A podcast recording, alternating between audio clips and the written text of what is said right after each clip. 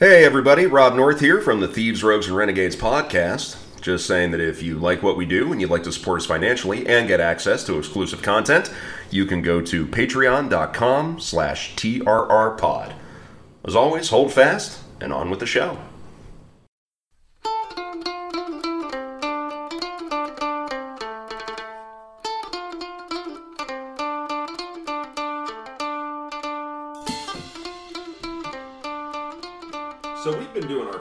Thing for about five, six years now. We've been doing this quite a while. We've gone full battle rattle many, many times. We've had many uh, piratical adventures together, but we have never pulled pirate moves quite like that group in Bristol, England, that yanked down the Edward Colston statue and tossed it in the fucking. Counterpoint. Counterpoint. Every pirate we've covered so far dealt in slaves. Fair.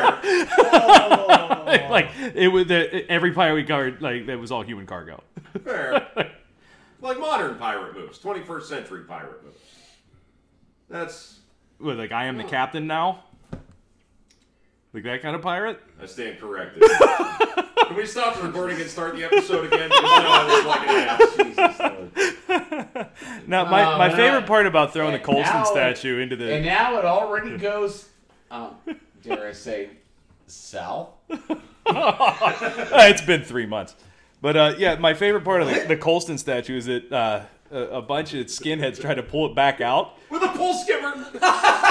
Well, that like they keep falling back in. Well, I mean, I get how you would get it up because it, at the end of the day, it's a hollow statue, and underwater things weigh less. But it's still Once a it- thousand pounds of bronze. Once it gets to the still. surface of the water, it's a thousand pounds again. So these guys are hoisting up, and if it's And not they're like UK white supremacists. The average weight of them is 84 pounds soaking wet. oh, it's tremendous. But like as soon as they get up to the top, they'd heave, and like it's not the the river's not close to No. where because No. the. Like, like the river, there's a lot of difference. In it, there's a lot of tidal movement. it's a so- deadlift of 10 feet straight It was up at the least air. ten vertical feet. They just And kept Kyle, I falling in. have to correct you. It's not 84 pounds. It's 9 stone. Oh, well then, I stand corrected, good sir. Corrected by a man who in 2020 is wearing a, and I love this, D-Generation X Suck It jersey. D-Generation X knows no time Hey, frame. hey. They are, yeah, it's Hey. number sixty-nine. I Better be know Number Number 69 because What is Nice. that number? It's like a Nice. sex number. Yeah. By the way, thank you, thank you, Michael, for making a physical move to display that when we are recording.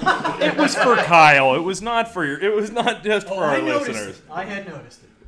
And very appreciative. thank you for acting physically, so we had to narrate it. My middle school was summed up by that jersey. yeah, like Hey, 14 hey, years I old. had- be like, I want to say suck it too. Suck it! Girl, I, I had that. to bring it out for the first episode. Take that, Miss Soltes. All right. Oh my God. Three Sick. months of quarantine and we're fucking back finally. yeah, man, it's been it's been probably not maybe more than 90 days since we last recorded. It's it's been long. It's been a long time. It's been too long. I haven't How- beard the stroke, and that was not the case before. We missed we missed so much. Like just like the, the the news cycle at the beginning of the Rona before the lockdowns and shit. We missed so much. Like whenever um, Rudy Gobert was like licking microphones and shit, making jokes about, and then he got, and then he just ruined the NBA. What? Play stupid games, you win stupid prizes. Then all his Just saying. teammates kept getting it, and I think it was because they were having raw sex with him. Yes. Hey, look, that man, he was he was touching up on everything. Yeah. The evidence supports the statement. But yeah, we're finally back. He's All French. we're finally back, all in the kitchen studio together. yes, uh, the Rona is gone. It is completely finished. We Much are like Vietnam, 100% we have Yeah. decided we're bored with Everything it. is completely fine, and I don't have a mask in my back pocket, and nothing is out of normal.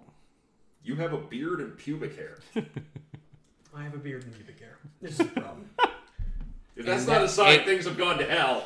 And, I and just now- thought he was and doing now Chris it's my cosplay. turn. And, and guys, now it's my turn to narrate. Now he actually looks like Hans Gruber. I mean, I did it. Eventually, we're going to get a web page, and we you're going to actually see him, and he actually looks like Alan Rickman. I, And he looks even more like Alan Rickman as he sips his drink right now. I mean, He's getting ready. He to- looks like Alan Rickman in the way Alan Rickman thought that he sounded American in Die Hard. Yes. Oh God, no! Please, God, no! I don't play villains. I play very interesting people.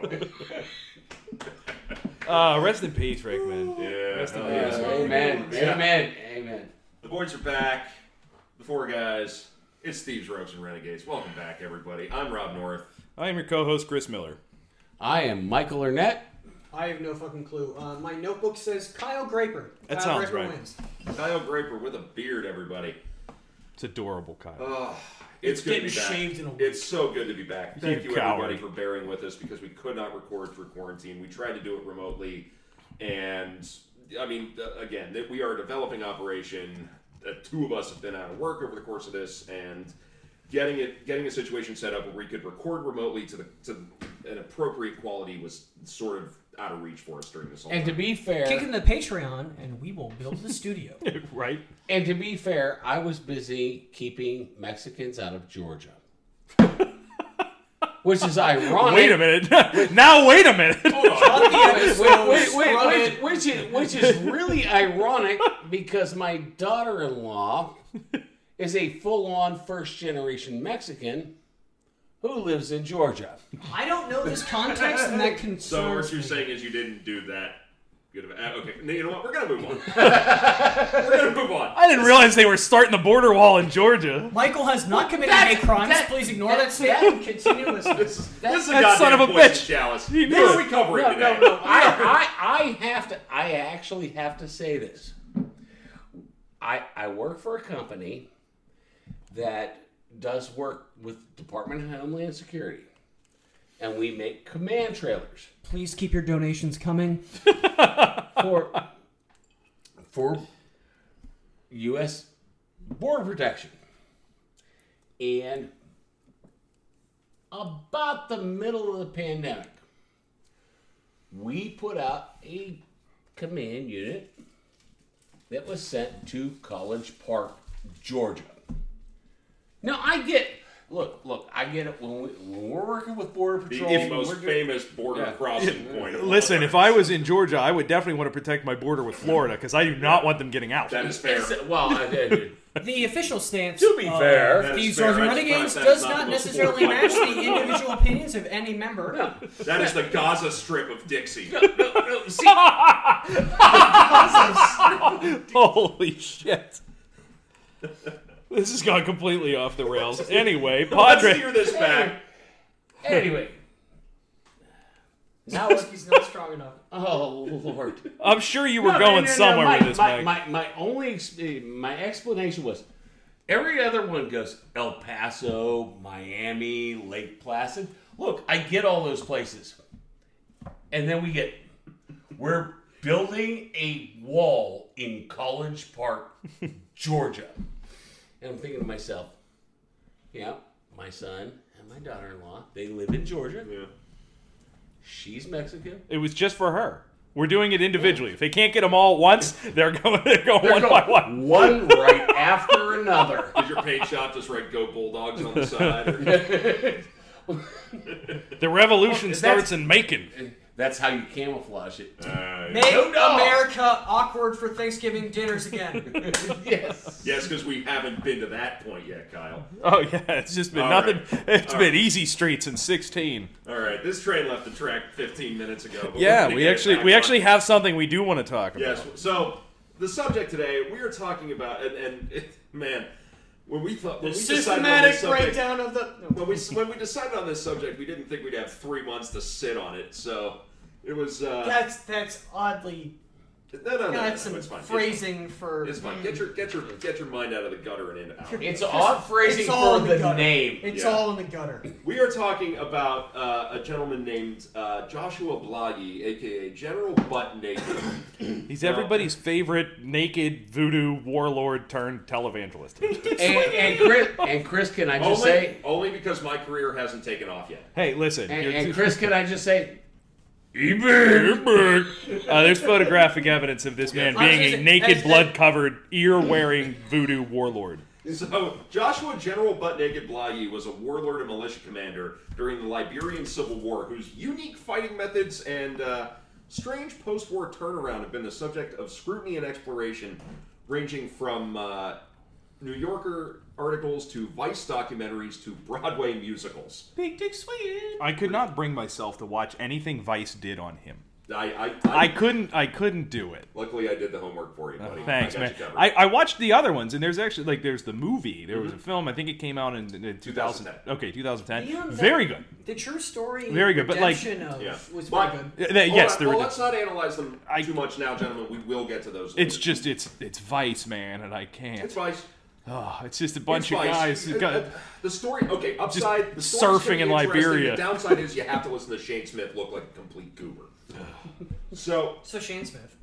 but there are. We do have other sources. So let's get to those. Now, our primary source is a book called "The Mask of Anarchy: The Destruction of Liberia and Religious Dimensions of an African Civil War" by Stephen Ellis. This is our more academic look at things. This is uh, one of the times, and, and I guess uh, if, if you guys aren't familiar with the, the time frame uh, here, uh, it's very recent. This is our most recent story. Yeah, uh, like uh, this is one of the nice times where our uh, we're, we'll get to that. We'll cross that bridge when we come to it, Kyle. Um, the one of our sources is the news. Mm-hmm. Yeah, like uh, the, the he's very much alive. I mean, this is this, this is a recent enough situation where we have live footage of an, mm. Oh, an Jesus. unfortunate amount of the things that happened. Like this is one of those things we have And they primary sources no, that no, are. no, no, no, no, no. This is There's the, not often I can say is- I've seen the genitalia of the subject in This question. is no. This is the, this is the most recent that you guys remember.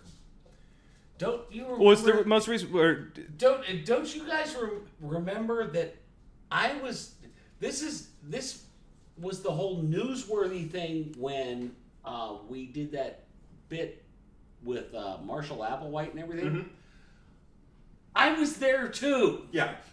well, okay, so to break this down. You guys, what Brian? What are you going full? Fucking, So the this heart, was You going go- you- on. This was going on at the same time. the time. heart Yeah. of events here did take place at a contemporary time with the events that we discussed in our series on uh, Marshall Applewhite and the Heaven's Gate. Called Yeah, like a, a lot of the times that we talk about a conflict, uh, this is fought with like bows and arrows and horseback. This is not. Mm-hmm. Yeah. This is the the Civil It's- War in Liberia. Liberia was one. AKs and horses and penises. Yeah, it was in, incredibly violent. Yeah, this, Uh, the, the, the sourcing on this doesn't isn't from our usual sourcing, which are the sort of books that have an S spelled with what looks like two F's placed Yeah, close that's together. fair. This dude was on Vice. Yes.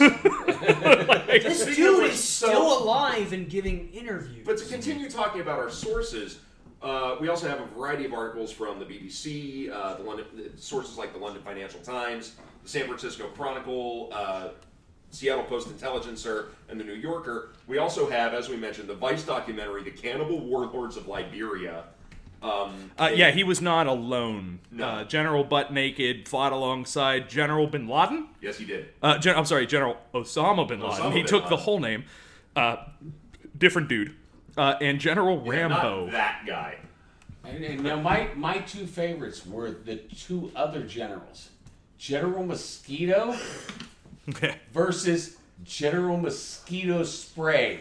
The guys, These yeah. were actual names, guys. well, I mean, if you're gonna get really petty with someone, Well, if you get a bunch of '90s nerds armed, they're gonna get really hypersensitive. So, yeah, we'll, we'll get to some of these guys later.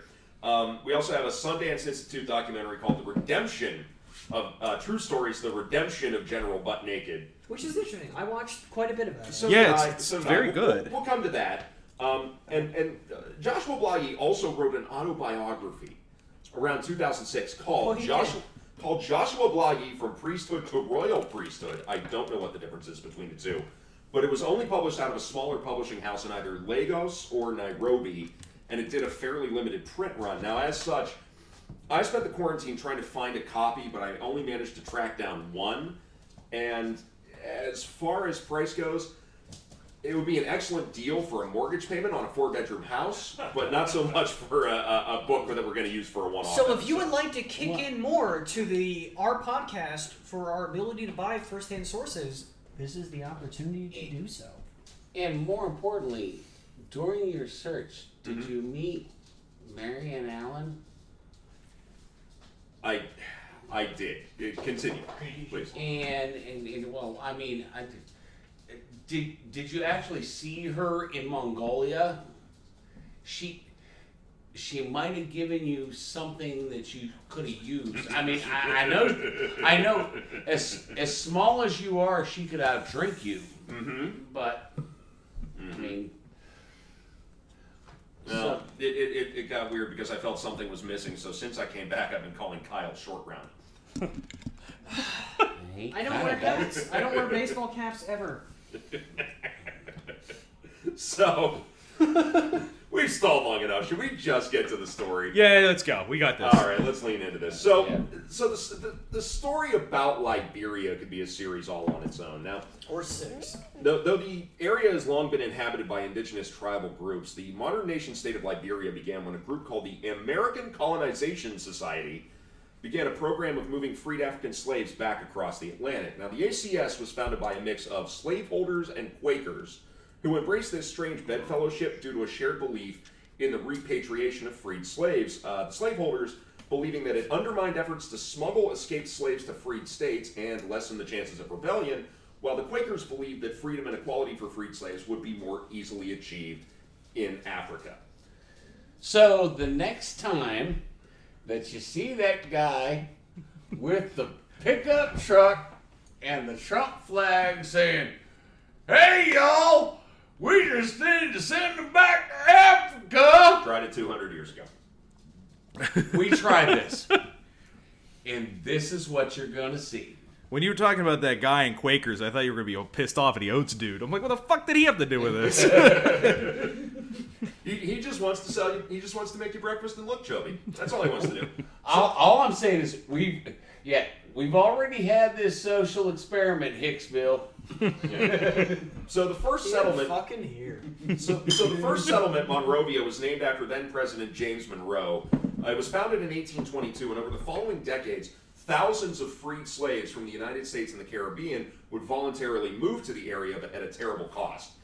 Of the 4,571 recorded emigrants who moved to Liberia between 1822 and 1843, only 1,819 were alive by the end of that period. Jesus fucking Christ. But it didn't quite end things because by the end of the U.S. Civil War in 1865, some 13,000 freed slaves had emigrated, uh, creating settlements with names like Mississippi in Africa, African Kentucky, and the Republic of Maryland. I On the flag just says "Go Terps." I, I would Uh, listen, I love some bluefin crab. I I would love to buy the flag for the for the city of African Kentucky. it, it doesn't quite have the same charm as the Conch Republic flag, but you Not know. quite. Or um, You what know, was- what was- half a million people died, but uh, you know, go Terps. Good terms. or the um, what was what was the place that Gregor MacGregor tried to start or said said that would already exist? And we'll get back to that. But, I, um, I almost said Lilliput. and I was like, wait a minute, that, That's that's a- all that's- travel. that's a different story. I was like, wait a minute. So, like all situations where an outside colonizing force moved into the area, they knew nothing of the culture, language, or religions of the people who already who were already there. And like every colonizing body before and since, they saw themselves as superior to the indigenous inhabitants, despite their experiences within the slavery system in America. Although blame for this lies also heavily at the feet of the almost entirely white organizers and financial backers of the effort, uh, in This addition to the actions of those on the ground in the region. So the Americo-Liberians, as the colonists were known, didn't allow native people within the colony's boundary to vote, marry Americo-Liberians, or even speak unless spoken to. As a matter of fact, indigenous people didn't enjoy birthright citizenship in Liberia until 1904. Now, of course, we know that when colonial efforts create this sort of environment, it breeds discontent, division, and the potential for very serious conflict along racial, economic, and religious lines, which in Liberia never truly went away. And this will be the source of events that we will eventually come back to.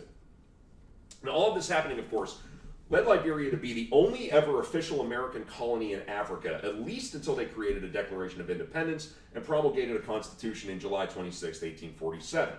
Now, several countries immediately recognized Liberia's independence, including the major powers of France, Great Britain, and Spain, but no American administration recognized Liberia as an independent state until 1862, when the Lincoln administration finally made the move, both as a symbolic fuck you to the Confederacy and to try to find a better spot for a naval base with which to combat Confederate blockade runners that didn't involve paying large amounts of money to the British and the French. And to be fair, didn't um, at that point the French and the English um, pretty much own most of sub-Saharan Africa? So that period was sort of at the very beginning of what was called the race for Africa. Right. We'll come. Uh, this this is an Right. interesting point. We will explore this in a little bit. Okay.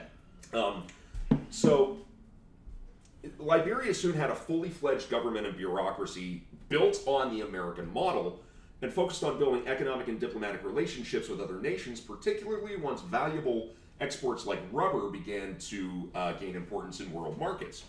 Now, over the next century, Liberia was still very much a part of the American sphere of influence, but the closeness of that relationship would wax and wane over the years depending on what administration was in power.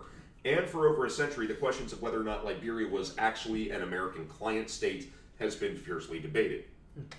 Now, this relationship, and here's where we're getting to this, Mike, made Liberia largely immune to the rush for African territory that the powers of Europe underwent in the latter half of the 19th century. interesting. And by 1898, Liberia was the only part of the coastline of the entire African continent not directly controlled by a European colonial power. Fuck. All of it. Yeah. Now, America never heavily invested in their relationship with Liberia until their entry into World War II. But in order to combat German military efforts, massive amounts of money were invested in building port and airport facilities, garrisons, and the supporting infrastructure. Liberia became home to the largest American military presence in Africa outside of the Operation Torch landings and subsequent operations in Morocco and Tunisia. This investment continued after the war, as Liberia was seen as a linchpin of efforts to combat the spread of Soviet influence during the early parts of the Cold War. And during this period, Liberia enjoyed a period of economic growth and relative prosperity, at least in the tight circle descended from Americo Liberian settlers. Whereas the tribal groups on the periphery didn't see any change to their circumstance. Now, one way they did start managing to work their way in was through the expanding Liberian military. However, when the 1960s rolled around, the investment from the U.S. dried up as anti-communist efforts shifted from south to uh, shifted to Southeast Asia and South America, and with it came serious recession and growing dissatisfaction against the government, which continued to grow over the decades. And finally, in 1980, it all kicked off. So basically, if Burkina Faso Mhm. had uh, been accepted into the Soviet Union, we might be having an, alter- an alternative history. It's very possible you would have seen proxy wars in Yeah. Africa. I mean, Yeah. you already sort of, sort of did, particularly in the 70s and 80s. Yeah. But you would might have seen West African it proxy esca- wars in the 50s and escalated to the 60s. point that Yeah. So on April 12th, 1980, a master sergeant named Samuel Doe, and this is the only military coup I could find that was ever led by someone who wasn't a commissioned officer. yeah. Right. Only one I only one I could This find. one's amazing. Yeah. Uh, so Samuel Doe, he's a member of the Krahn tribal group, uh, who had long been disenfranchised by the Liberian government. He led a group of several dozen fellow tribesmen from the military in a coup against the government of President William Tolbert, killing the president and his entire cabinet and almost every official within the Liberian government. He's effective. Well, it, well, it, it, it, but but the elections up to that point had been almost hereditary elections. Relatively so. So, yeah. and, and Yeah, the it's- it's kangaroo the court, dude. cabinets were, you know, if your name was, you know, Schmuckatelli, and you were the president of Liberia, Yeah. then every cabinet member in your in, in your cabinet was Schmuckatelli. Oh yeah. yeah. Yeah, so it, I mean, by far, it was he- by he- by far. Yeah, it was by no means even close to an ideal system. Right. Corruption and nepotism were absolutely evident. But what you have is the model is there. There's a corrupted version of the model, but now it just gets wiped by Samuel Doe's coup.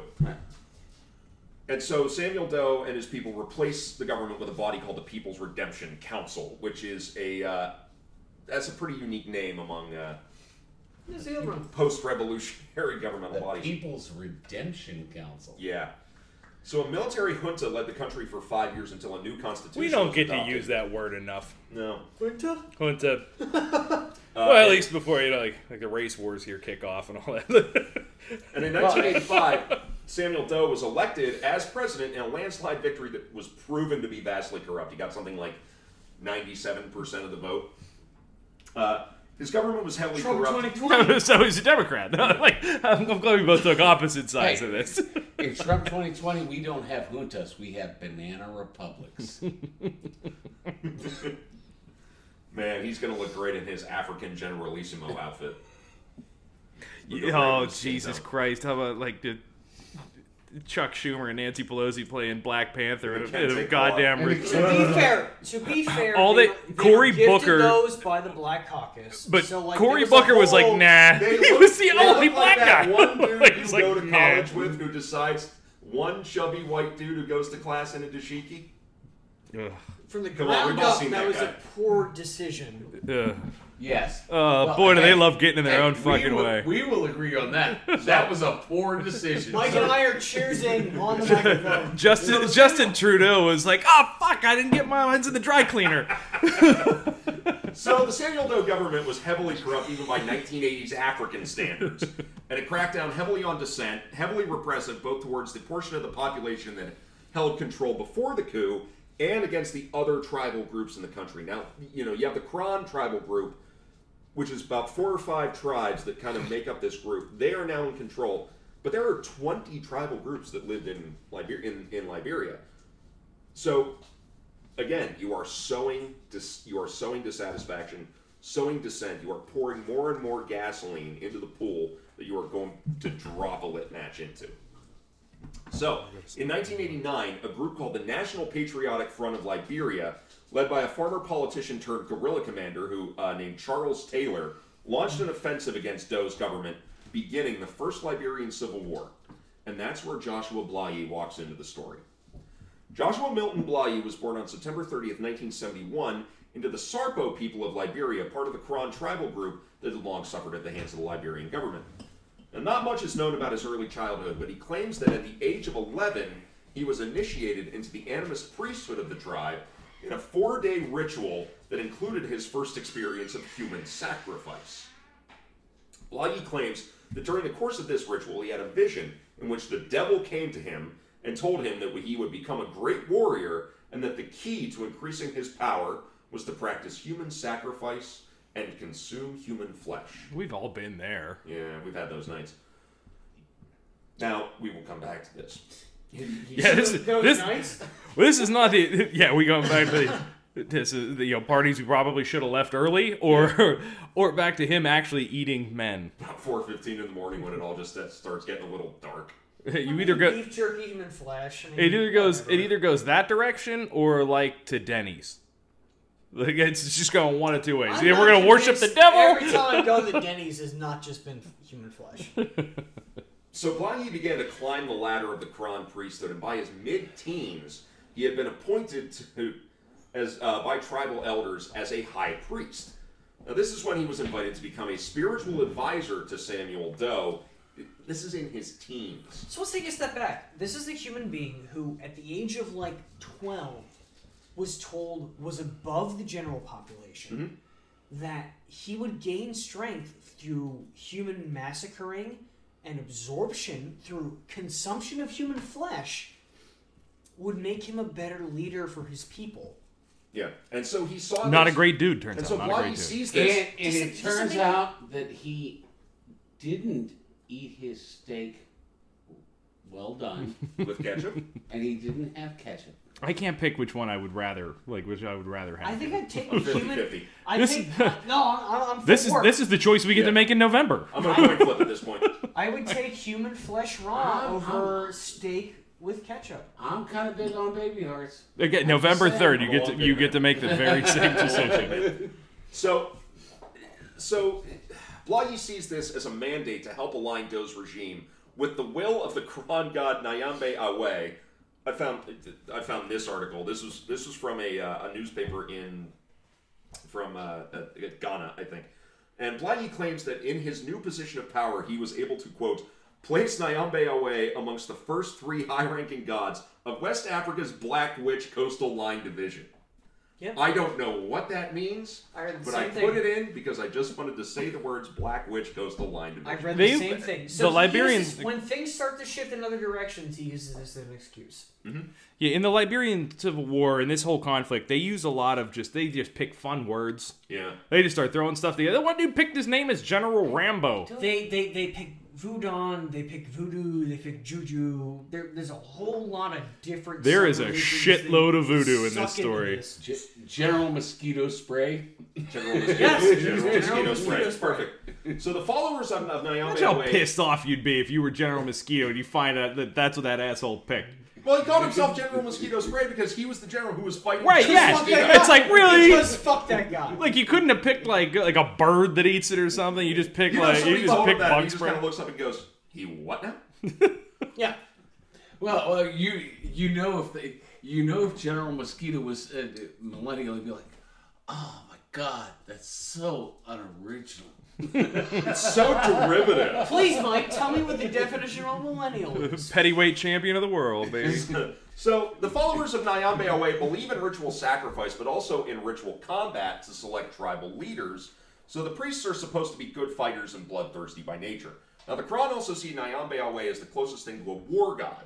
So in times of conflict, their priests carry great, great influence. So it's easy to see how Blahyi reached the position of power in Samuel Doe's regime, given the nature by which Doe came to power and the threat of rebellion his regime faced. Uh, and so was the when Charles Taylor launched his rebellion in 1989 it seemed almost natural that Blahyi would come to be given a position taking command of men in the field. Like- at this time, he's 18. Yeah. He's a fucking child. He is 18. He is The, a the, kid. let, let everyone who listens to this let sit in. The entire span of his actions during this period is like 18 to 25. Yeah, He's a he a kid. fucking child. Yeah. Now, given the small size of the Liberian, uh, the Liberian military, though, most of the fighting would be done not by organized military units, but by loosely affiliated militia groups. Basically, no better than heavily armed street gangs. And guess what you can do with militia groups? Child soldiers. Yes. soldiers. And, and and that's the nature of this entire conflict in this civil war. We're not talking two sides with tanks, APCs, helicopters, aircraft. It's guys on the ground, and in terms of vehicles, we're talking Pickup trucks, We're yeah. talking pickup trucks with like a machine gun or an anti-aircraft gun. Or Yeah, it was pickup trucks and cargo vans. That's on the back of it. Yeah, it's if you've ever seen documentary footage of any of the civil wars in Africa, and, and we all have. I mean, you know, for us it was Absolutely. for us it was you know South Sudan, it was um, Liberia, it was Sierra Leone. Like you're a little bit older than us, but for you it was like Rwanda, Somalia. exactly. Very He saw the the same thing, but it was just in black and white. on newsreels in the cinema before the new Buster Keaton. That's pretty terrifying. It, it really is. It's it's. ugh. yeah. It, it, it's my John Kennedy is dead. Back and to the left. So, but these guys are also they're very loosely organized. Their command structure is not as rigid as a regular military. Maybe they have some military gear and uniforms. Oftentimes they don't. We will get to Yeah, I was gonna say groups. it was it was 'Cause technically it- uniform. it they were was- all wearing the but they same are thing. Unique. Yeah. I mean, it was it was finding a way to get young adults or children enthusiastic to the murder Yeah, of other but they're also not. beings. But they're also not highly trained, and this is still No. vicious fighting. But enthusiasm counts Yeah. for a lot. but it's it's vicious fighting and it's going to lead to high casualties. Now Blahyi would take command of one of these militia groups fighting against Charles Taylor's rebels, and Taylor's force, small at first, was joined by thousands of fighters from dispossessed tribal groups, and soon destroyed the few organized units of Doe's army. Now to make a long, complicated story very short, the rebellion and the forces aligned against it soon both devolved into various factions. Now the only thing they had in common was a willingness to launch attacks on civilians and soon the casualty counts began to spike, and the situation devolved into pure chaos. Now, Liberia is already a poor country, ranking uh, 176 out of 100, uh, 189 on the UN's Human Development Index. And the fighting and destruction devastated an already fragile economy, shrinking it by nearly 90% in just a year. And of course, the economic desperation only leads to more people joining these militias. Now, an intervention took place when the 16 nation ECOWAS, the Economic Community of West African States, deployed more than 4,000 peacekeepers from Nigeria and Ghana in September of 1990, which managed to take control of most of the essential facilities and government buildings in the country. But the anti Doe rebel forces had managed by this point to take over roughly 90%. Yeah. of the Because here's the whole thing. The UN said we're pretty much useless. Mhm. The FSN said, "Hold my beer." Well, what's also happening in fall of 1990? Where's the U.S. sending 500,000 troops straight to the Persian Gulf? This is at the Yep. same time as the war in Iraq. Yeah. So the U.S. Which one was has an economic bottom line for the United States? so the U.S. was reticent to send any. It, it was sending hundreds of thousands of troops to the Middle East, so it was reticent to send in peacekeepers to what they still consider to be a backwater Yeah. in this effort of and, and they're wondering how it's going to play out. They're taking a wait and see attitude. So in October of 1990, while Samuel Doe was traveling to ECOWAS headquarters, he was attacked by forces of a rebel leader named Prince Johnson and hmm. captured. He was then tortured, killed, and dismembered, all of which was videotape. Yes, the video is still out there. Yes, I found it. I watched it, and I really wish I hadn't. And yes, he was drinking an Anheuser-Busch Bud Light. Yeah, there's video of Prince Johnson, and while this man is being Primary tortured, sources are different. executed, than and dismembered. Prince Johnson is sitting there drinking a Bud Light. Yep. Yeah, it's uh, Horrible product placement. that's uh, only only one or two times have we ever had to do this, but uh, that if you do want to look into this, there's a definite trigger warning on this one because it's And I'm gonna say this: don't fucking watch it. yeah I did. I had nightmares for a week. yeah. You know, I I, I put that in front of the uh. It's one of the worst fucking things I've ever seen. I put it in front of the exit interviews Yeah. for uh, well, because those are those are just they're deeply unsettling. those are This is disturbing. This is this is This is violent. it's this is violent and it's graphic. it's fucking disgusting. it's worryingly slow. Yeah. Yeah. And um, now it's claimed, although this wasn't caught on tape, that Prince Johnson ate Samuel Doe's heart after it was cut from his chest. I mean, it makes a lot of sense. The dude openly practiced voodoo, and that's how you Yeah. the the But we're gonna soul and the into this strength arg- reside in we'll the get into heart. this argument later about Joshua Blahyi, how much of it is true, how much of it is hype to generate fear in your enemies. Now, after Doe's death, the ECOWAS forces repeatedly tried to bring all the parties together for peace talks, uh, which really started becoming like trying to kick water uphill. Militia leaders wouldn't come to the table, and while some of old, uh, Doe's old supporters were still fighting, the fighting didn't debate because now the various rebel factions had begun fighting each other, and it also started to clash with the ECOWAS peacekeepers. So now that Doe was dead, where were Blahyi and his force to go? So, like many defeated militia groups before and since, they went mercenary. Blahyi's men spent the next couple of years fighting for whoever would pay them, but never stuck with one group very long. Now, the biggest reason for this was how they would fight. In a way, it would give Blahyi his infamous nickname. So, Blahyi, and of course, you know, became known as General Butt Naked, and his men became known as the Butt Naked Battalion, which uh, points for creativity. Well What done a- on that. What a what a wacky nom de Yeah. guerre. But why was This- General, why was Joshua Blahyi known as General Buck Naked, gentlemen? well, exactly why you'd think he was. Yep, he fought naked. Yeah, he fought in boots. He fought naked. He wore he, he had his boots, his ammo belt, and his weapon. Well, at least one of them. and his weapons. It's- yeah, that was weapons. I've seen the pictures. and- and- that was weapons. Charged with murder in the magistrate's court. What what you got for us, Kyle? Thank you for Are you playing less watching- than thirty seconds of that, so we don't have to pay for it. oh, exactly. The, uh, yeah, I wouldn't yeah, recommend look, watching so- that video. But Blahyi's force, they also had an interesting way of fighting. It was never, it was, it would vacillate somewhere between a few dozen and a few hundred men. It was never more than a few hundred guys. But they, a lot of them were adults, but a lot of them were child soldiers, some of them as young as 11 or 12 years old, which is a common practice in African warfare. They would use a Yeah, lot of it, drugs. it still is. Like Still that's is. like it. Uh, let's make this abundantly clear. This was not relegated just to the uh, the Liberian Civil War. No. Child soldiers are still very much a thing. Very much. and they are they are Absolutely. one of Yeah, the yes. One of the most detestable things mm-hmm. that we. I mean, it's this is Very much so. it's it's human trafficking, Yes. but you're you're sending children to either kill for you or to die for you. Yes. And all of his soldiers, most of the time going into combat, were hopped up on booze or drugs. So anywhere but from palm wine to hash, uh, heroin, khat, which is a stimulant that gets comes in leaf form and gets chewed. It turns out it's illegal now. Yeah. Um, to just straight up amphetamines. I mean, they give these guys fucking buzzers and, and send them into combat. And uh, they would, uh, a lot of them would fight naked. Blahyi wasn't the only one of these guys to fight naked.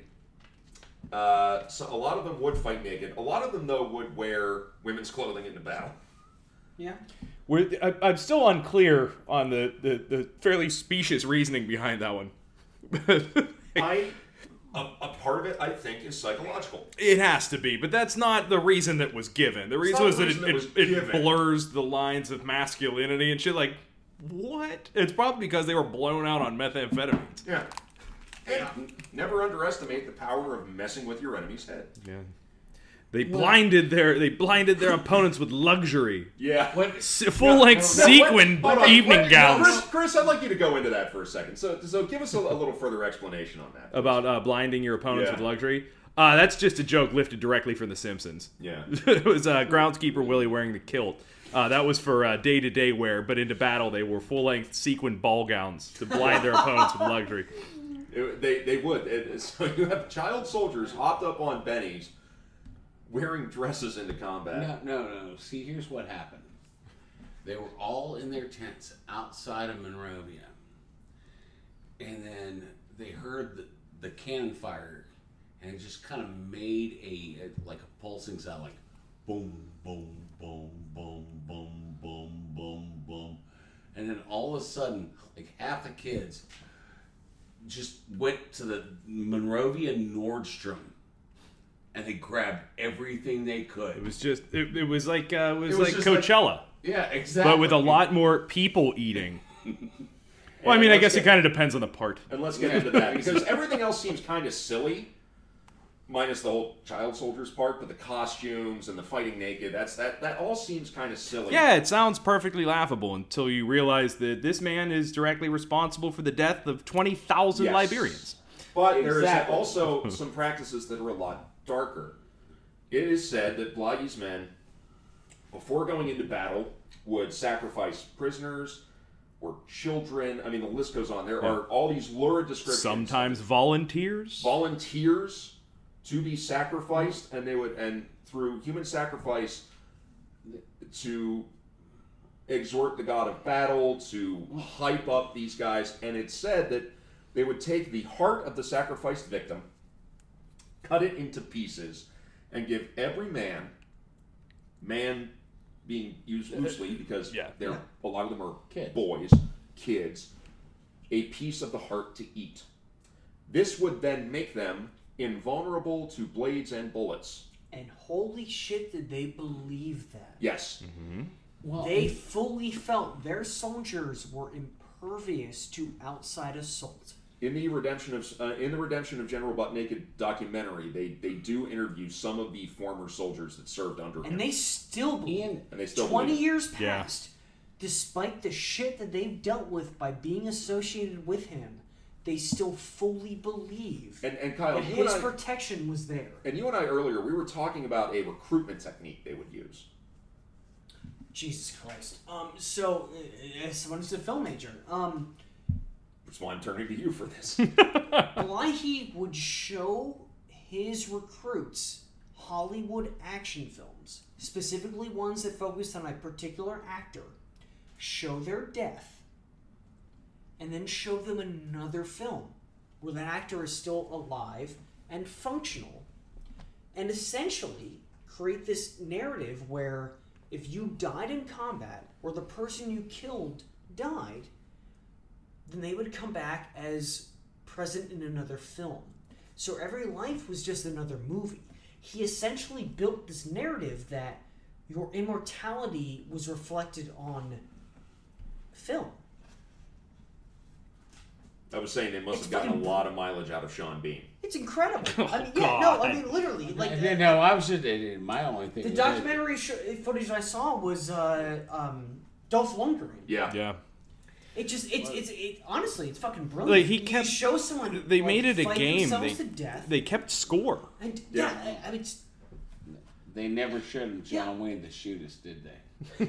but So- they had twelve hundred other films they could show John Wayne, so it actually would have worked out fine. Yeah, but there's there's a fairly famous photo of out there. Of, it's it's hard to find on the internet now, but if you if you dig enough, you can find it. It's a photo. It's it was taken by somebody from like Reuters or the AP or somebody, some photographer from one of those organizations, and it's a photo of Blahyi.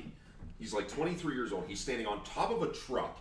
He is wearing boots. And That was it. a that was a still frame from one of the documentaries, and I don't remember which one it was. I feel like it was a But he is calendar he's on top of a truck. He was he was Naked Mr. as a June. June, except for butts, except for butt boots. Naked as a jaybird. Tell me about your mother. Naked as a jaybird. One hand, he's firing a PKM machine gun on a sling. This is not a small weapon. No. And the other hand, At least he was consistent. he's holding something. And you have to zoom in, and you realize what he is holding is a severed penis and testicles. No explanation where it came from. We don't know who they belong to.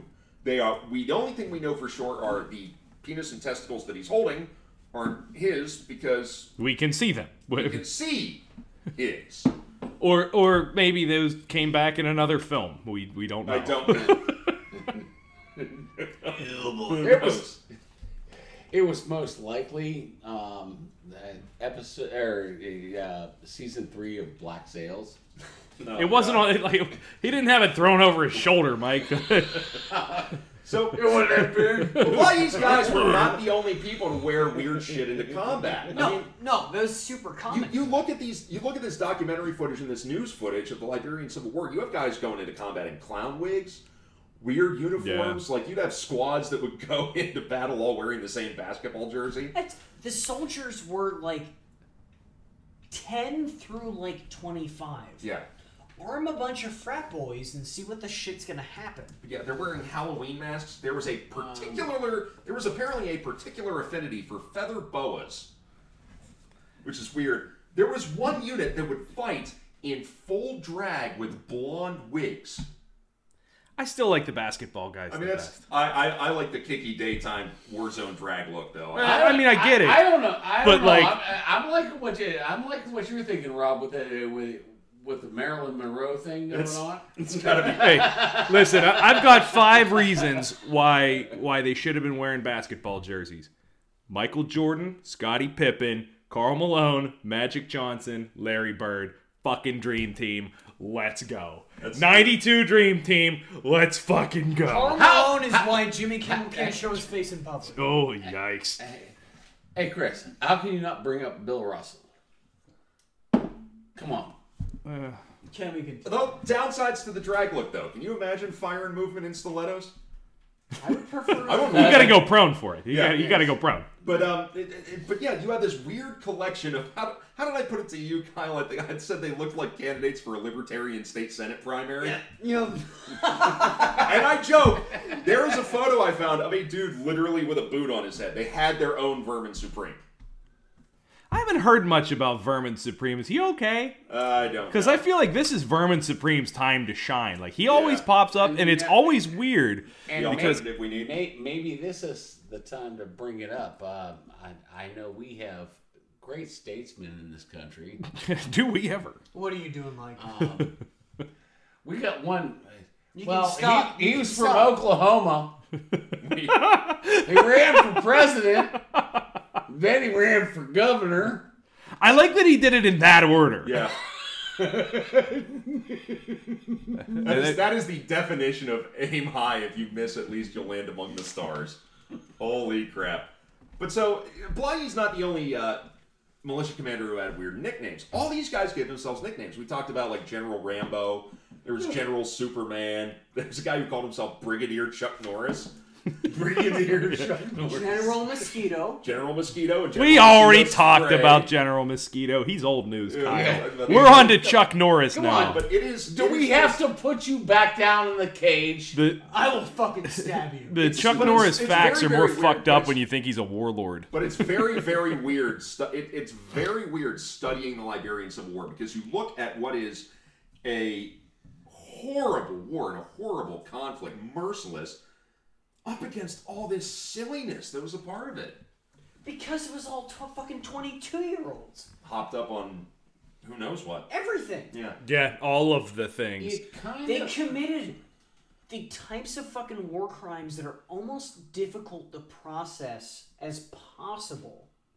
And it's But they children. did it with a goofiness because of where their heads were at and where the Yeah. culture was. That it's it's children. They did it because Yeah. of Larry Bird, Patrick Ewing, Michael Jordan, Scottie Pippen, John Stockton. I I'm not going to stop Michael talking about the Dream Team now. You know what they didn't do it with Isiah Thomas because Jordan fucking hated Zeke. Sorry, I'm I'm done. I'm done. I'm done. I'm done. So, I'm done. oh, I'm done. okay. All right. I'm, st- I'm pulling out of this. Done. I'm done. Honestly, honestly, what what it kind of reminds me of. The Macarena is sweeping the nation. I'm sorry, Padre. Jesus Christ. We're going to get glass from fucking aircraft tonight. All right. Um, what it kind of reminds me of is back in the Spanish American War. And we were talking earlier off air about the 45 ACP. Uh, the big joke being, you know, the- the 45 ACP, just in case the robber is behind your refrigerator in your neighbor's house. The reason the 45 shell was invented was because they were fighting in the Philippines. And if you're familiar with the Moros, Yeah. the Moros were a tribe in the Philippines that we didn't know. And the only guns that we had that could take them down were 38 caliber shells. But all of a sudden, you couldn't hit them, or you you couldn't take them down. And the reason it was was because they were hopped up on cocaine, and with the Moros, you had a thing where they kind of wrapped a thing around their nuts, and it was it was a thing. Anyway, It was a thing. There's a, part of me, there's a big part of me that doesn't want to gloss over that, but I think it's in our best interest to. yeah, We've already we're- been yeah, Googling a lot that's- of that's- erections that's- for this. That's kind of, that's kind of where that's kind of where I'm glossing over Yeah.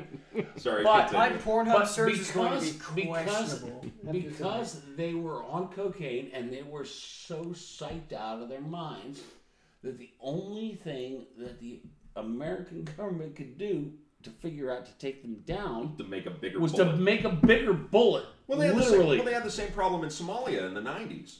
You have all these stories from the from the Rangers in Somalia that they're firing 5.56 caliber out of their out of their uh, M, you know their Yeah. M16s and their M4s and their saws that are at, at these Somalis who are hopped up on cots Yep. Ah, when they would do their fighting, and they would put round after round after round through these guys, and they wouldn't go down. So You bringing it, stop them. bringing it, bringing it back to it. bringing them back to what we're talking about in Liberia. You get bent up on Yeah. whatever's On there. Whatever. It, you're gonna have a fight, You're well. You've already gone through this pre-combat ritual that involves horrific bloodshed right? and eating the piece of someone's heart, and then somebody hands you yellow jackets, And you're keeping score. and you're keeping score. rem- It was a game too, because it's children. Yeah, children. they turned it Yeah. into a game. So in 1994, Blahyi's men found a place with the forces of Roosevelt Johnson, the primary commander of the militias still fighting against both Charles Taylor and the provisional government propped up by ECOWAS, a group called the United Liberation Movement of Liberia for Democracy, or ULIMO. The fighting between militia groups and the atrocities against civilians continued for another two years until a, se- and a series of ceasefires came and went. They tried, they tried, they tried. None of them worked until August of 1996. Now, a series of peace accords signed in Abuja, Nigeria, agreed to a general disarmament and demobilization. And in July of 1997, a heavily monitored election was finally held throughout the country, and Charles Taylor, the rebel leader whose attack in 1989 launched the eight, war, eight year civil war, was elected as the president. Now, it wouldn't completely end armed clashes in the country, but what became known as the First Liberian Civil War essentially came to an end, having displaced over a million Liberians into refugee camps in other countries, led to hundreds of thousands of rapes, and somewhere between 250,000 and 400,000 deaths. Now, against the backdrop of other African conflicts around this time in places like Somalia and Rwanda, these numbers don't seem extreme, but Liberia at that time was a country of only 4.5 million people. Yeah. So these numbers are the equivalent of a war in the modern United States killing 30 million individuals. Yeah. Now, it also ruined the country's economy, which wasn't that strong to begin with, and it, to this day, it still hasn't recovered. Nor would this be an end to civil wars in Liberia. In 1999, fighting broke out again in earnest when rebel groups allied against Charles Taylor's government launched an offensive. Yeah, the Civil War did not stop. No. It paused slightly Yeah. and then continued until what, 2004? Mm-hmm. Man, how slight was the pause? It was. It, it wasn't very long. About three years. Yeah. It, yeah. Now, this war would last three and a half further years and kill another 150 to 200,000 Liberians in fighting that was often more vicious than that in the First War, as well as further damaging an, already, uh, damaging an already devastated nation. And it would lead to the deposing of Charles Taylor, and uh, he would finally be tried for war crimes in 2008, and he is currently in prison. And it would finally institute a more stable government uh, in Liberia that has held strong to the present. It has. But Joshua Blahyi wouldn't be a part of this war because he'd had a bit of a change of heart. Oh, yeah. Um, before we talk about uh, Charles White, can can we note why Charles Taylor is in prison? Yeah, it's not for actions in Liberia. Sierra Oh, Leone. please. Yes. Yeah. I mean, Yeah, I- he- that's- Charles, Quit blue balling. Go for it. Charles Taylor. so while while the second not Li- well while the second Liberian Civil War was happening, Civil War broke out in Sierra Leone, in, in, which is a neighboring country, and Charles Taylor had been backing a lot of the groups that were conducting the worst atrocities, and so they couldn't. The the the, the international courts in The Hague couldn't really nail him with charges about things that happened in Liberia because he was the sitting president of Liberia. But once he was deposed, they nailed him to the wall for the stuff that happened in, in Sierra Leone. Huh.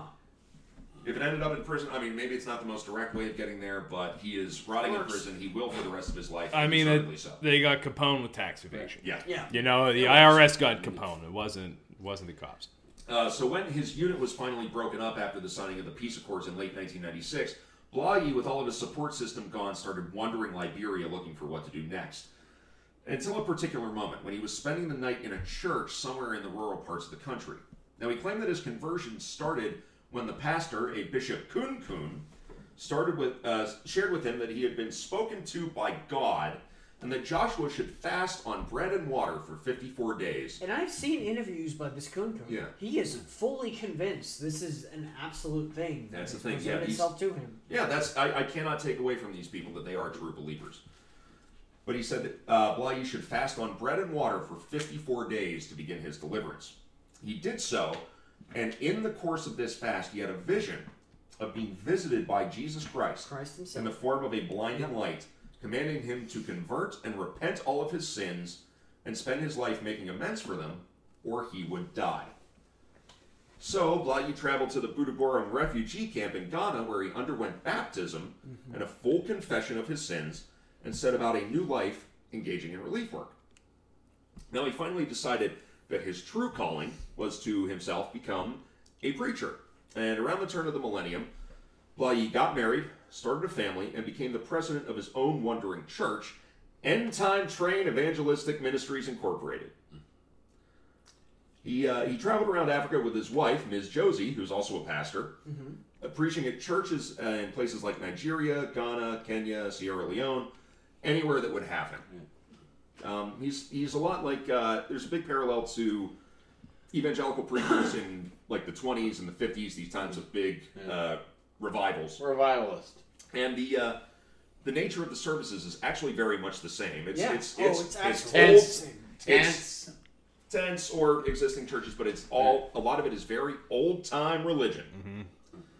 And Yeah, uh, even the way he even the way he Yeah. conducts these. I mean, he's he's No, not doing a lot of these in English, revitalist. but he It's- uses the same inflection on a lot of these words. It's Yes. yeah, And I'll tell you what, it is effective. Yeah, It But is. what you is- watch his ceremonies today, and it is. he's incredibly charismatic. He's He got the what he's doing. It's he's like got he's the- conducting an orchestra. he's If, well, here's Dresses the to thing. the nines. Here's the thing: is somebody that's come from that come from that vein. Um, if he wasn't charismatic, he wouldn't have been able to recruit child soldiers Yeah. at the very beginning. Right. He's using I the mean, he same is skill set he Yeah, had in exactly. the past. yeah. If you wanna if you wanna learn more about real assholes doing some fucked up shit with kids, uh, harken back to our our Heaven's Gate trilogy. Yeah. yeah, I mean, it's we're coming over the same stuff. yeah. Yep. He's, he's, he's using an arrow that's already in the quiver. Right. So, uh, Blahyi refused to return to Liberia for a long time, saying that it was for the safety of his family, as he was still being hunted by many people who wanted to kill him. He doesn't give much data to back that up, but I can believe that's true. I can, but he's also returned to Liberia. We're getting to that, yeah. He finally returned in 2008 to Can I- testify. Sorry, Can I, can I pause for a second? He has four children. Yes. And one of the things that I noticed about his four children is all of them have the same initials. And So do Robert Rodriguez's kids. And fucking Well, George, well, George, George Foreman's kids are George Foreman has Foreman five kids, And you know, Foreman, so- you know the, the seriously you- messed up if- part if is you- he he puts his kids at the like at the, all the best positions in the child first kid- army. Like yeah, I every coach's kid was a pitcher. Michaela, Uh, and yeah. then Uh, Joshua Milton Jr., Janice Marva, and Jackie Mary Beth.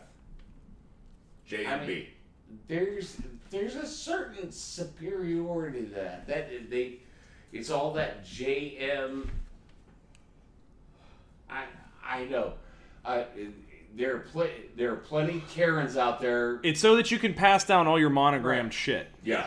Yeah, But you don't have to buy But new, I- new but I- slippers and robes. But with this dude, I styles. really kind of don't think that's what he was going through.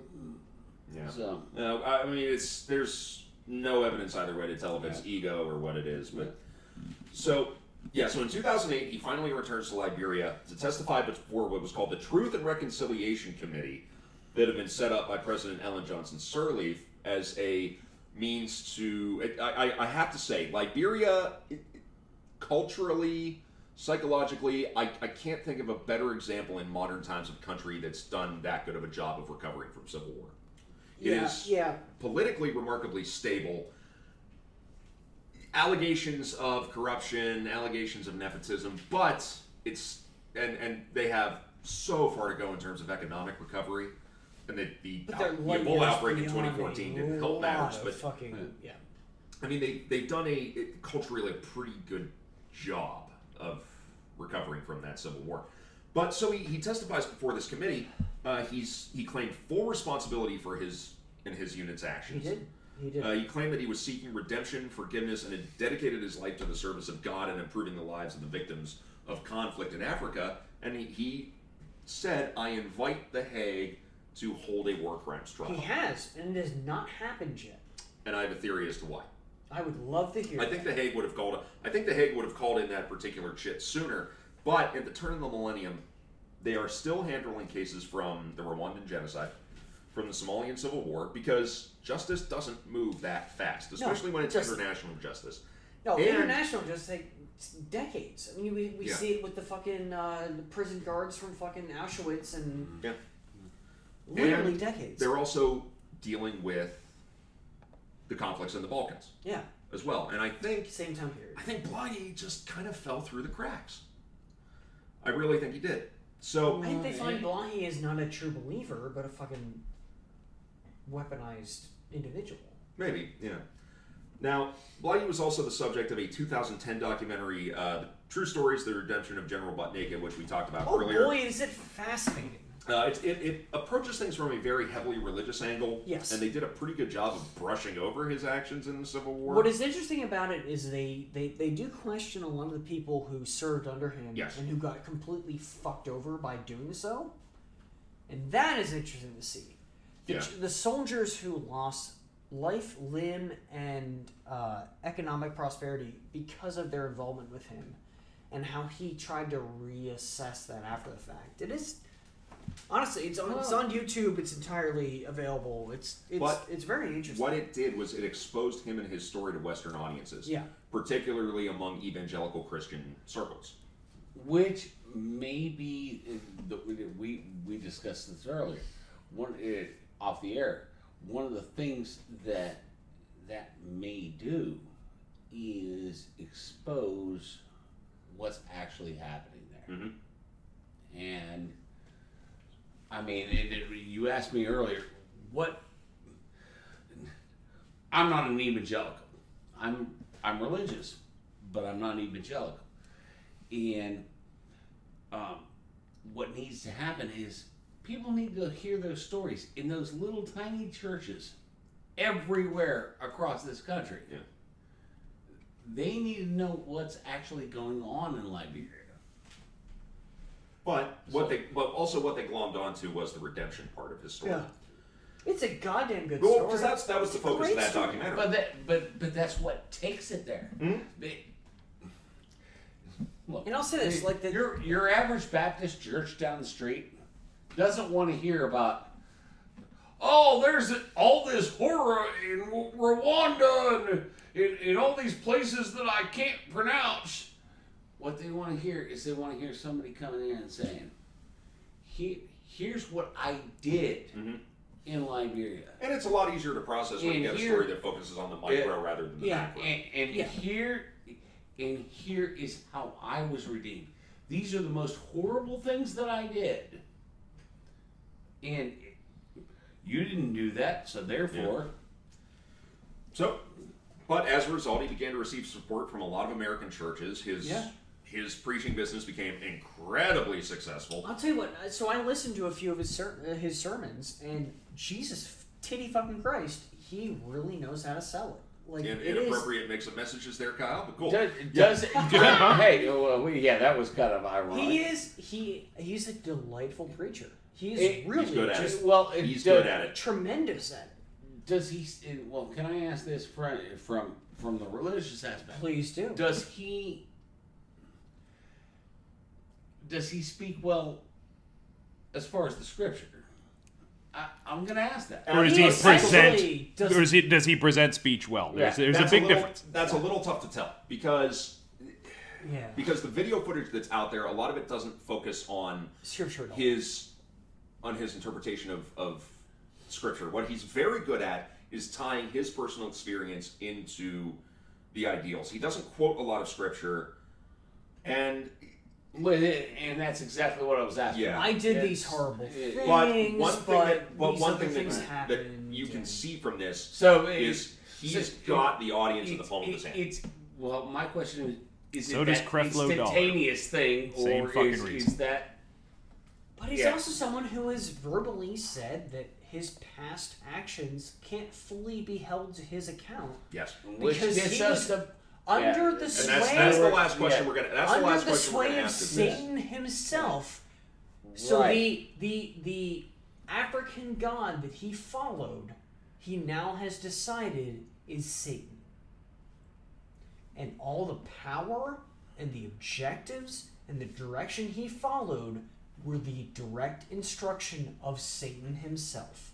So his responsibility is null because all the bad he did was under the direct instruction of the devil himself. which plays into his strength with working a congregation because you have the fire and brimstone, you have the redemption arc, Yeah. and he does know with his past experiences of leading soldiers in combat how to whip people up. right? He's very, very good at that. He's- He's also super Listen- good at misappropriating foreign aid to Liberia, which is the quickest way for anybody to make any fucking money. Yes. That dude is so full of shit. Please stop talking about him like he's an actual preacher. Yeah. I am putting a pin in that right now. This dude has been misappropriating funds since he started doing this. It's a fucking Oh, cash grab, and I will not sit here and listen to anybody even attempt to humanize this man. I'm- I'm Because all saying he's doing is misappropriating funds. Like I, I'll link knows to the fucking article on Reuters. They have the receipts. Yep. Yeah. Well, that we. But I'm getting the to too. motherfucker's getting checks from the U.S. Embassy. Yeah. So in 2012, he was the primary I mean, subject of a Vice like that. documentary about Liberia and the warlords of the Civil War period. And watching him in this is a is a curious experience. He's he's very pleasant. He's personable. His words about turning the corner in his life are nice, but there's something about his energy that comes off like he doesn't quite believe his own redemption story. There's something about him that's not quite right. And He got people addicted Yeah. to heroin, took money to build a, a facility to rehabilitate them from doing heroin, and then didn't build that facility. Yeah. Fuck this dude. Yeah. He's the worst. like seriously, like stop. Like there's no two sides of this coin. He There's has- no there's he has no a lot of debate people here. convinced, but he has a lot of people not quite convinced. Uh, uh, by the way, it is very fun to watch Shane Smith just be super uncomfortable around him. It's really, really funny. Fuck Shane Smith too. Yeah. Fuck that dude. So All he does so- is send dudes out to Yeah. get like murdered by like Mexican drug Yeah. lords. They just replace them with new fucking douchebags with even even spikier It's like, haircuts. well, we want to look like somebody in charge of this is is like is like really making this documentary, but I'm not going. Send in Suroosh Alvi. Like so, it, it, yeah, like Blahyi started an NGO in 2016 called Journeys Against Violence, which it, says their job is to give education and job training to former child soldiers. yeah, he was kidnapping drug addicts. yeah, and it's and, it's, he was kidnapping drug addicts. and so you have these two sides of him. He looks But he taught him how to lay bricks. it's all about how you interpret his story because there are people who go whole hog into the redemption arc the you know the, the the finding god arc and that's the people he's making so much money on. So Rob and I had a conversation on the drive up here. Basically, boiled down to if the net result of the mission you're pushing is positive, do the motivations actually matter? Um, If- well, and, and, and, and for that, and, and- and for that, I would ask. I would ask Marshall Applewhite, but he's fucking dead. Well, uh, well, it- I, yeah. in- in- he came up my came up my my my question would be, did you eat children's hearts? Yeah, were you photographed with severed penises, either in your hand or around your neck? yeah I mean, it, Were you giving drugs to children? yeah it's it's that's the thing is you have this guy are who you are you are you or have you ever before bragged about sacrificing yeah. Children? well what you have is you have this guy How who is- many men have you eaten? He's staving off. What he's doing is he is staving off prosecution successfully. Staving Yeah, off he is prosecution. still not Did by you? painting himself as this guy, but he was. He, this is also the guy who bragged about sacrificing children and waded into ar- and waded into combat against civilians with an AK and his plus five dong armor. I, like it, it's. And- And has also said he has killed personally. And, Personally, and- and- not, he did not by unit. instruction. Exactly. He has said he personally killed 20, 20 My- thousand human beings. My, my, my next question is Have you ever swam up in a river, pulled a child down, and broken his neck underwater? no, because I'm not a fucking garbage monster. That sounded and- oddly defensive, Kyle. He wasn't trying to swim. I was never trying to protect that child from this cruel world. You don't know where I was. Hey, guys. you can't prove it was me. I was working.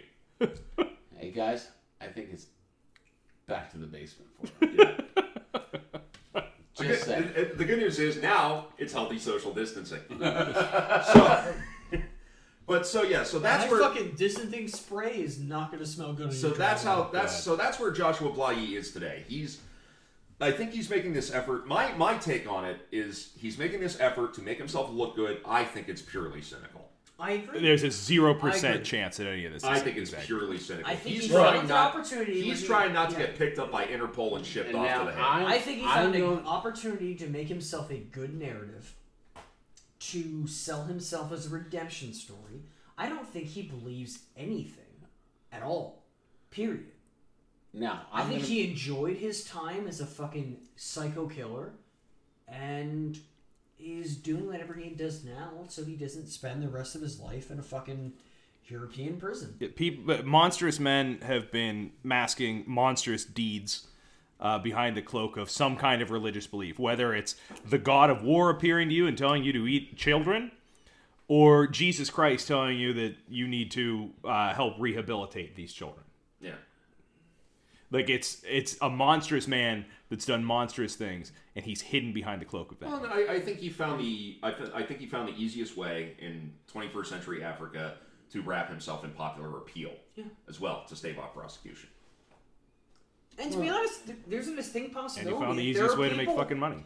It's possible there are people he's helping. There's po- It is possible the narrative he's selling, the sermons he's preaching, might be beneficial to some of the people who hear it. Yeah. I don't think he's one of those people. I think he's a fucking monster. And I But think it's it- possible the, the redemption narrative some of these people are hearing is actually beneficial to them. Because, god damn it, listen to the documentary Oh, I and don't some of those disagree. sermons, the guy can sell his fucking narrative. Yeah.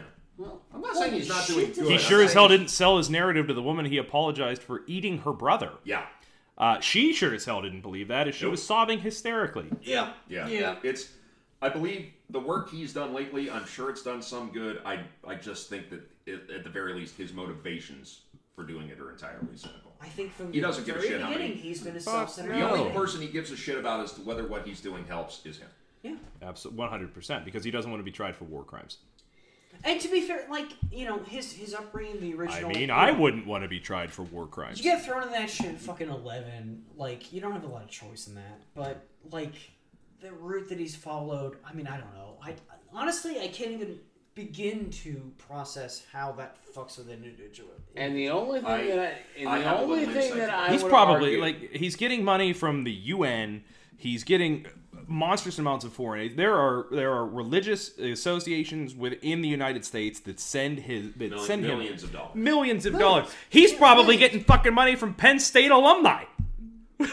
like with all Yeah, the fucked up shit he did to Oh, kids. come. Sandusky fucking child butt fucking. So, like, Those kids were lying. But so that's where Joshua Blahyi is today. But in a fun little coda to this whole story. Uh, nothing, no- nothing Oh, puts a nice little bow on a happy-go-lucky story about a dude eating kid dicks. I don't know. It's, it's not Stone and Trey Parker.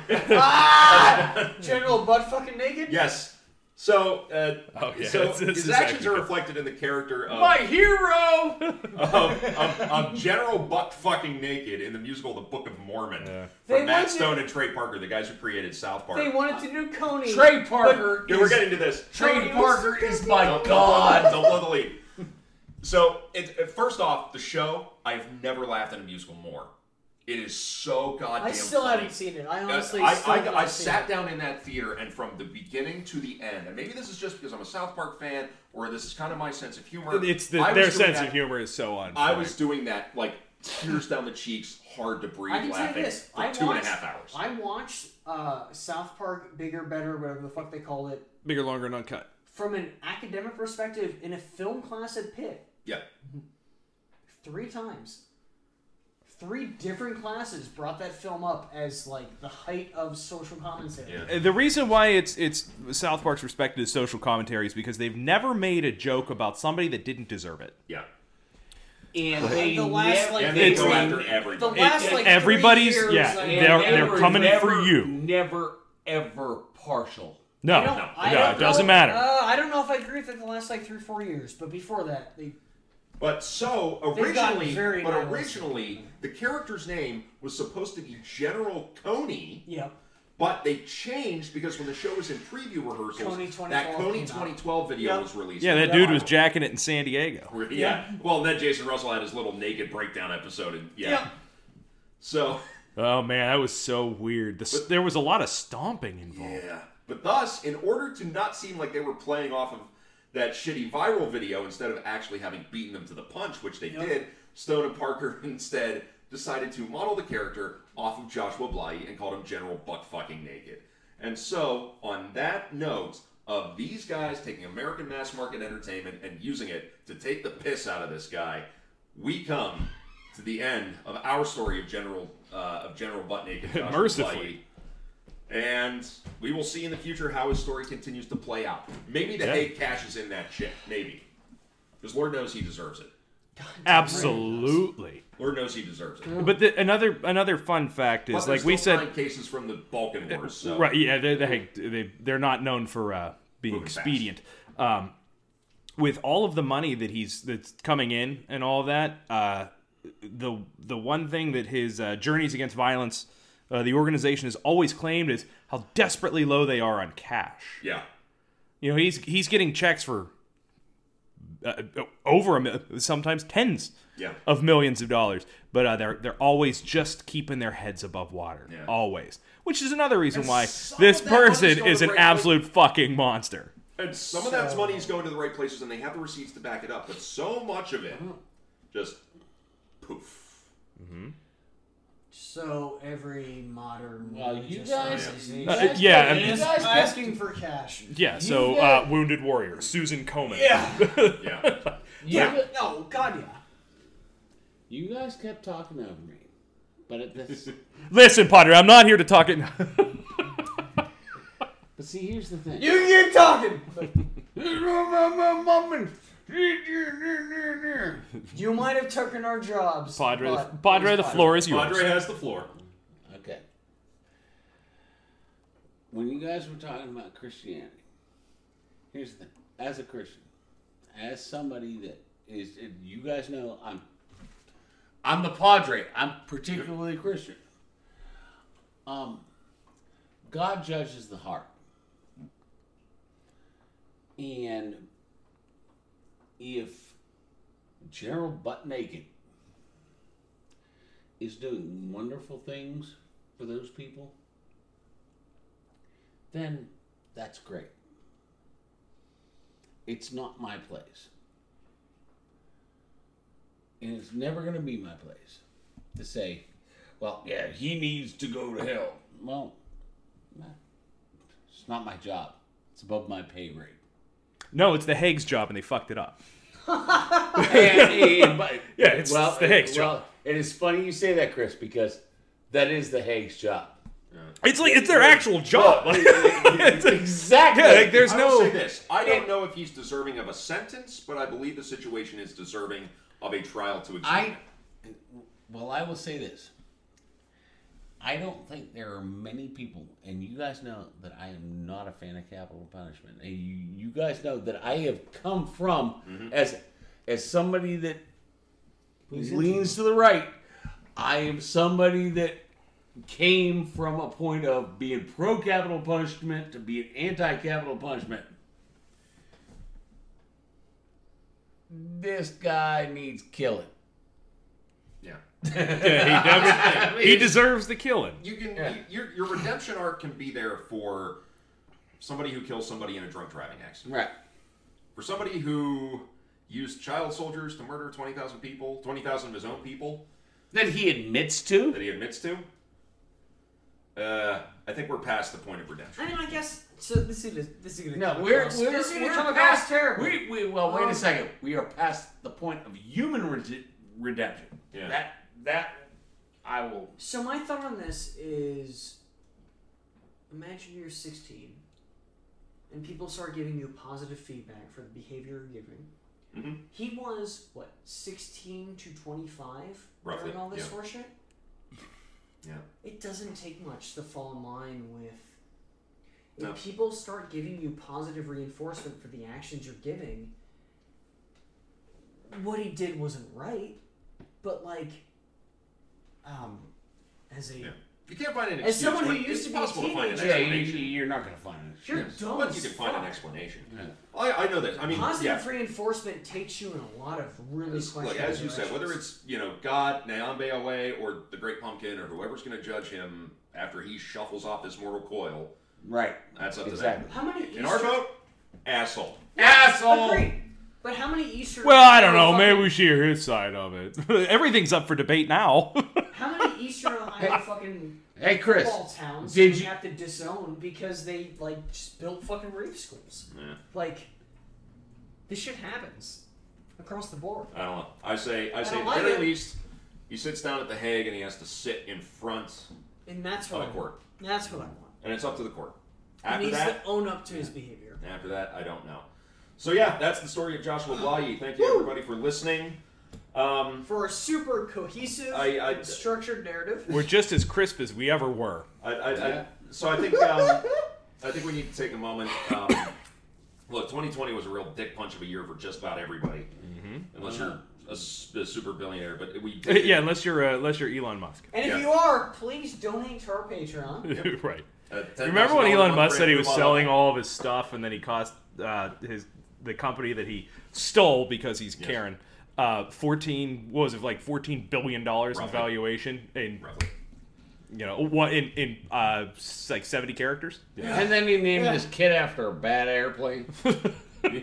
and you know. uh, Just some other numbers and letters, some Cat stuff. walking across a keyboard. Old Yeah. Space Karen. So, yeah. So it's it's so we uh, we lost a member of the. Yeah, there's an elephant in the room, and and, and I'll I'll address this, and then we'll just we'll simply move on from it. Um, we uh, we did lose uh, a, a valued member of the of the the, the crew. Um, our canine outreach uh, ambassador, uh, he passed away last week. Um, he went peacefully with dignity. Um, uh, surrounded by friends, and I hope we can all go uh, the same way, just with one last uh, one last great hurrah. Yeah. But uh, there there is a silver lining. Um, we have another one. uh, ye- yesterday, I, uh, I I brought home a new member of the family and uh, a new member of the crew. Um, and I and when I say I just brought him home, he doesn't even have a name. But uh, yeah, there's there's a puppy involved. Uh, there's a new golden retriever in the in the kitchen. We'll post some photos. He's Yeah, and he will be uh, he will be adorable. uh, hopefully carrying on the uh, the legacy of of uh, of Jack, our our beloved. Uh, he was one of the original. He was uh, When it was just you, me, in the kitchen. yeah uh, the the tr- the He troika. predated me. Yeah. It was um, yeah. You, you you said you've said repeatedly that there were two types of people in this world. There were Jack's friends, and there were people who hadn't become friends with Jack. correct. And uh, yeah, so I'm gonna raise my glass. Yeah, and I hope you uh, you all do it at home because uh, uh, Jack uh, that dog fucking loved drinking beer. Yeah. So, farewell, he so farewell to the mighty Jack. Yeah, so We miss you, buddy. But uh, yeah, so we uh, there's a hole. There's, there's definitely a hole in our hearts. where can they uh, find us on social media? Yeah. but uh, yeah, if you want to, if you want to see uh, some lovely memorials to Jack and some uh, some pictures of uh, the new little prince. Uh, who, uh, like I said, at, at present is nameless, but I, uh, uh, I'll, I'll have one by the next episode. Like I'll that probably, name. I'll But, uh, probably yeah, have one. Chris, where can they find us? Uh, you can follow us on Twitter at TRRPod.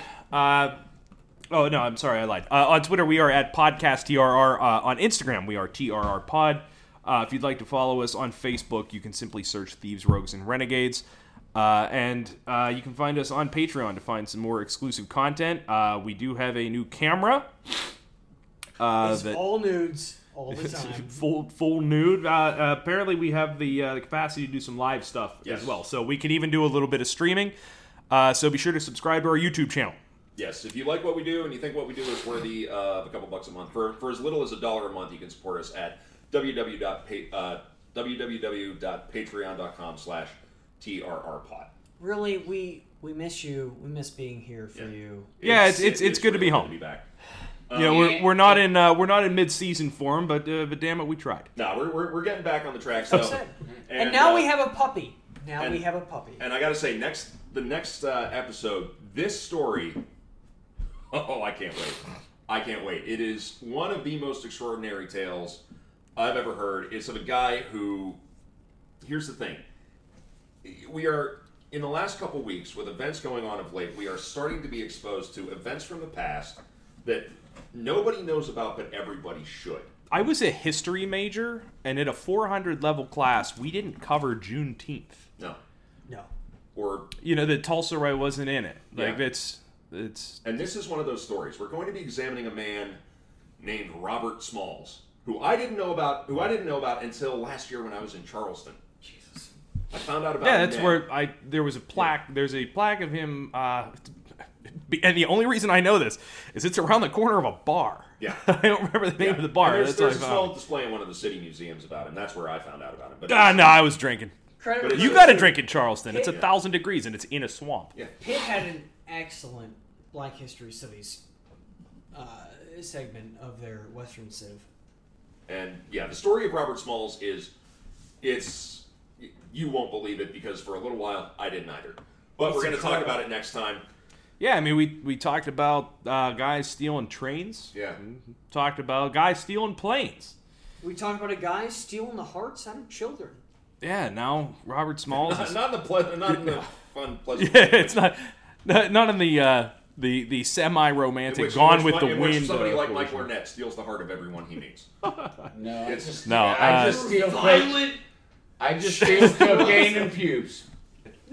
so welcome back, Yeah. pubic hair. it's um And what's Oh, Man, and, and the one thing that quarantine was good for. Welcome yes, back, it pubic was. hair. I mean, look, I can't believe that I don't have many, many, many more followers because I gotta tell you, for the last time. Everything's three months, coming up, Padre. No, Corporate real estate, thing Dude, of the dude, past. hey, pubic hair.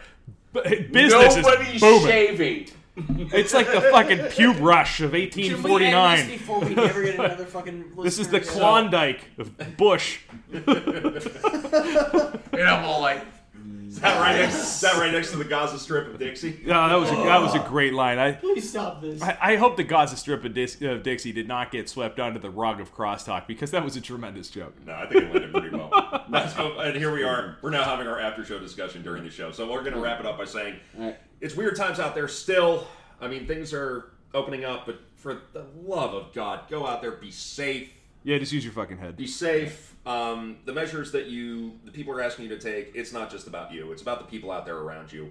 And uh, love your fellow man. yeah, it's be safe out there. Stay healthy. Just wash your fucking hands. Stay healthy. Wash your hands. Wear a mask and be Yeah. fucking angry where it's appropriate. Um, to all of our LGBTQ friends out there, happy Pride Month. Amen. Happy Wrath Month. Happy Pride Month, Wrath Christ. Month, however you want to approach this. We love you. We're glad you're here. And, And, uh, conveniently today was one of those small victories where the Supreme Court pulled their head out of their fucking assholes and gave us a victory. six times. Okay, it's well, I don't know. Clarence Thomas has a big head. That might be a different tone on that one. He's got, have you seen that man's dome? That's the big dome. Have you seen Hey, that man's big. dome? Hey, big. Well, we love you and we support you. Yeah, and we're we gonna love you. analyze Support and you. all It's, glad it's you're here. a 10 gallon head and a 5 gallon hat. My best friends all fall Five into gallon that ass. category. Um, and yes, We'll do uh, whatever we need to also for you. from all four of us, I believe we say unequivocally, Five of us. Black Lives Matter. now more than ever. Correct. And go out there and continue to be kind to the people around you. Oh, Fuck, great. Kyle good to be just back. gave everybody the Rona. Fuck, it's good to be back. It, it, it just is. Oh, now now we got to quarantine for two weeks because Kyle won't stop fucking sneezing. Jesus, Kyle. God. Oh, I have it, a mask in my pocket. I'm Kyle's. Okay, I'm sorry. I should have said, God damn it, Kyle. It's fair. Yeah. So uh, This is again, we again. have- If you guys do choose to go out before before Rob sends us off, uh, if you do choose to go back out to a bar or a restaurant, uh, just remember that your tolerance for alcohol, uh, much like Kyle's, is probably way lower than it used to be. Yes. Yeah, So you're just going to be wooing and stumbling all over yourself after three beers, hopefully in a kitchen and not at a bar. Yes. Uh, Uh, remember, use your head. Yay! so yeah, go out there, be safe, be kind, be well. Um, we're we gonna have quarantine for two weeks now, but the good news is, is two weeks from now is exactly when we're gonna be recording the next episode. So until then, y'all, Doing hold y'all fast. favors.